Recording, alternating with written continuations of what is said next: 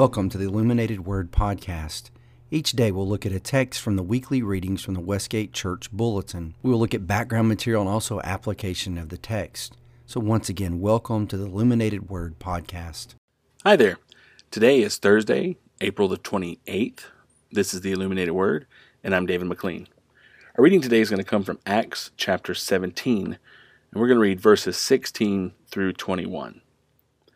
It says, While Paul was waiting for them in Athens, he was deeply troubled by all the idols he saw everywhere in the city.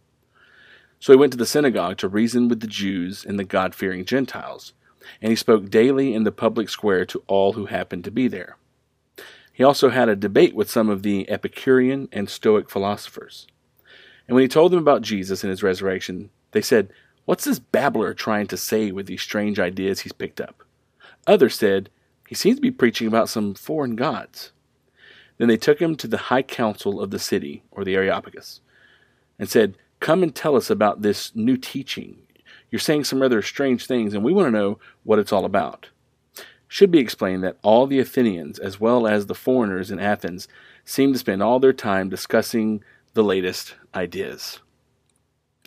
And so here we are still in Acts 17. Devin walked us through the first uh, 15 verses yesterday.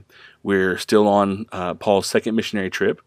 And on this second missionary trip, Paul and Silas visits some of the churches that they established on the first trip. And chapter 17 of Acts tells about uh, three cities. You got Thessalonica, Berea, and Athens. And after they establish a church in Thessalonica, you got some of the Jews uh, and the townspeople there. They start stirring up trouble for them, which is a common problem that Paul faces. And Paul and Silas then head out to Berea, where the people in the synagogue receive them gladly and they believe the message. But before long, you got some of the folks in Thessalonica find out that they were there and they come over to Berea. And they keep stirring up so much trouble that Paul has to escape again. And this time he sails all the way to Athens. And when Paul leaves Berea, you know, I have to think that he must have been wondering about the will of God for his ministry uh, in Acts 16, we, we see that he was called to Macedonia by a vision, but now he was headed for Greece and uh, abandoning what appears to have been his original plan. Uh, he was going from Philippi to Thessalonica to Berea, and he seems to have been headed all the way to Rome.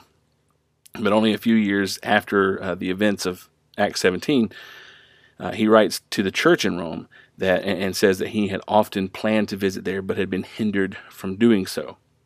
And so I guess several things had combined to alter his plans. There had been a, a threatening letter from Emperor Claudius in AD 41 where uh, he says he was going to take measures against Jews who were, quote, stirring up a universal plague throughout the world.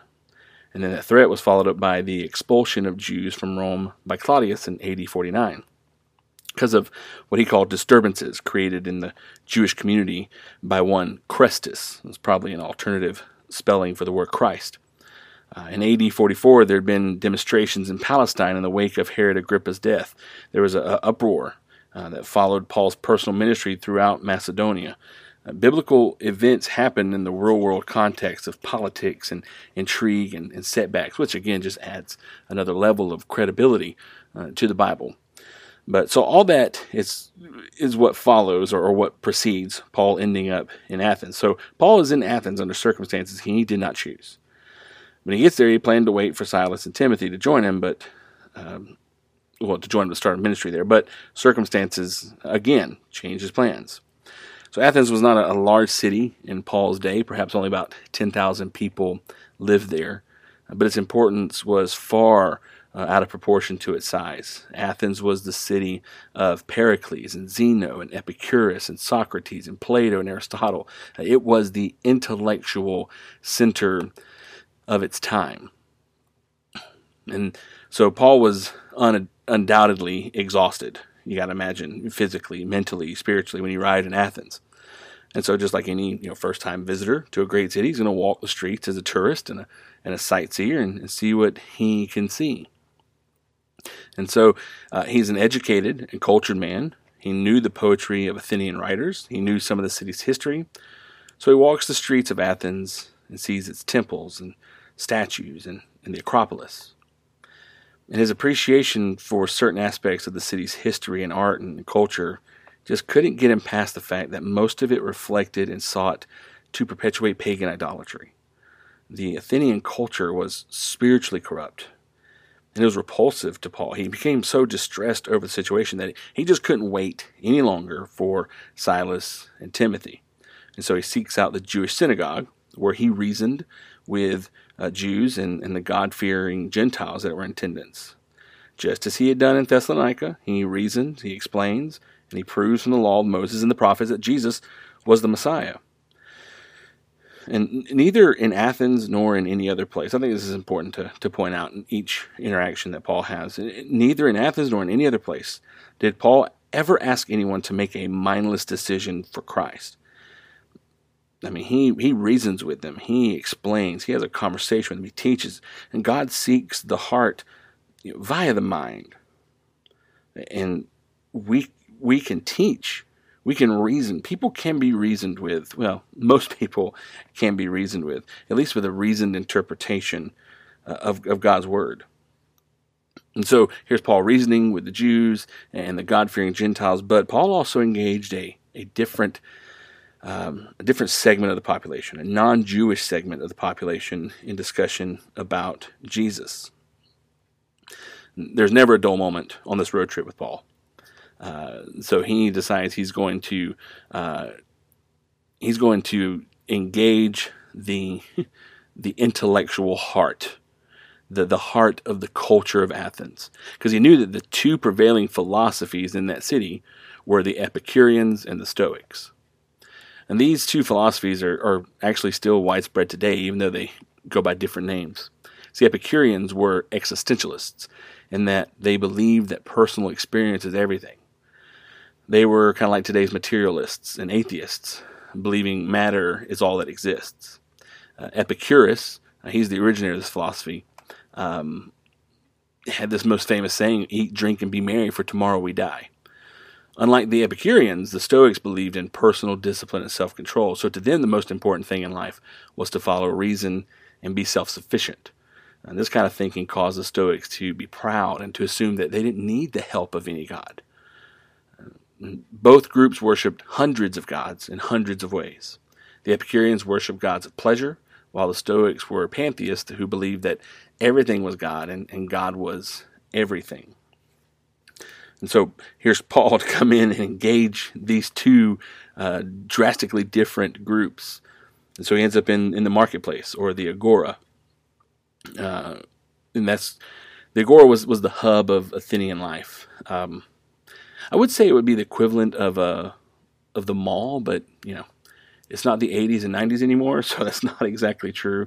Uh, maybe it'd be kind of like the the equivalent of a of a downtown uh, shopping plaza or center, you know, where they have boardwalks and you know where, where life happens. The agora, the marketplace, it's where life happens. It was the marketplace. It was the public forum where everyone eventually came.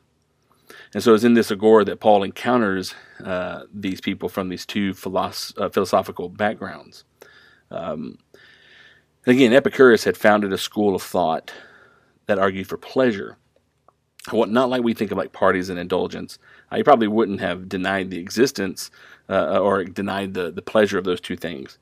Um, but again, it was more like a materialist who said that uh, we should seek tranquility by avoiding pain or unreasonable desires, uh, anxiety about death. Um, this notion of the resurrection of the body following death would have been regarded as foolishness by Epicureans. Um, and then Zeno, who had founded the Stoic school, uh, they were pantheists. So everything was a god. Um, every every all material was a god. He said that humans should seek simply to live by their own reason and in simple harmony with nature because uncontrollable fate governs everyone's destiny. Uh, interestingly enough, uh, Zeno committed suicide, and many of his followers advocate the same practice as a dignified death. Uh, so, some of these philosophers Paul engages with in conversation dubs him as a babbler. They saw scraps of truth in what he said, but they could not see the coherence of, of a larger picture that Paul might have been trying to paint for them. These people uh, likely listened out of nothing more than curiosity. You know, and then others would say that he seems to be advocating foreign gods. That is, they were a bit more interested than the ones who had labeled Paul a, a babbler, because they saw the opportunity to learn about new gods. So it, it seems that Paul's emphasis on the resurrection is what caught everyone's ear. Um, I mean, it definitely was a frontal assault on the materialism and fatalism of the Athenian philosophers. What's interesting is, is, some scholars think that verse 18 points to a mistaken idea on the part of some that Paul is offering two gods. He's actually offering anastasis, which is the Greek term for resurrection, and Jesus. So maybe they were like, maybe that's why they were confused as babbler, the, these these new gods. And so Paul's carried to the Areopagus to explain his views. But we're not going to move into that part of Acts chapter 17. Uh, Chris is going to cover that tomorrow. Of course, that's the uh, the sermon uh, to the Areopagus, the message that he preaches. I think it's interesting for us to note what catches these Stoic philosophers and these uh, Epicurean philosophers' attention, and that is the resurrection. So the resurrection set set Christianity, set Paul's message apart from all the other religions that they had believed in, all the other philosophies that they followed. And I know we've said it over and over and over again, but the resurrection is what changed the world. Resurrection is what sets us apart. Without the resurrection, we are nothing. And it's also interesting, too, that Paul was where the people were. He was among them. He went and, uh, and, and walked their streets and, and read their statues and listened to them speak. And he was among them. And that's why they started listening to him, because he was where they were. And what he saw made him so um, sick, or I don't know, it, it, it challenged him, it pushed him to speak out. That what he saw was repulsive to him. And he spoke out. He started preaching. I think that we can be among uh, non Christians, we can be among non believers, non Christ followers, and be out in culture and see what's going on and not be repulsed by it because often we look like what we see around us. And so, what is our reaction to what we see around us? Uh, do we feel the Do we feel the need? Do we feel pushed to speak out? Um, and of course, Paul doesn't come out harshly swinging and, and condemning, but instead he speaks from love. He he starts where they're at. He speaks to them, uh, and does a fantastic job. Chris will talk about that tomorrow. But also, he was among the people. You know, we can't sit in our churches and sit in our shelters and our bunkers and, hope for the people just to come. We have to be where they are. It's kind of like fishing. I used to love fishing. Uh, I haven't been fishing in quite a while. Uh, in Texas, I didn't really have the time, and, and now, you know, I, am not sure where to go. But, anyways, I love fishing. Um, if I just sit on the couch and complain about not having any fish, not catching the fish, well, that doesn't, that's, that's silly. That makes no sense. I have to go where they are and be where they are and fish where they are in order to catch the fish. It's the same thing with people. We have to be where the people are. We have to be among them. We have to hear them. We have to see them. And we have to speak to them out of love and care and concern. Uh, tomorrow, Chris will continue looking at this uh, amazing interaction that Paul has, this message that he has, and hopefully we will be challenged uh, in the way that we interact with people as well. Until next week.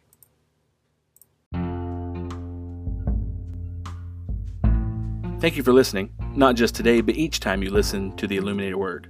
Our hope is that this podcast encourages you each time. Maybe you learned something new you didn't know before, but that it would encourage you to continue living your faith as you move uh, throughout your day.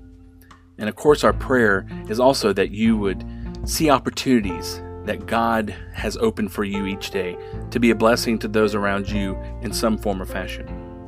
And until next time you listen to the Illuminated Word, have a blessed day.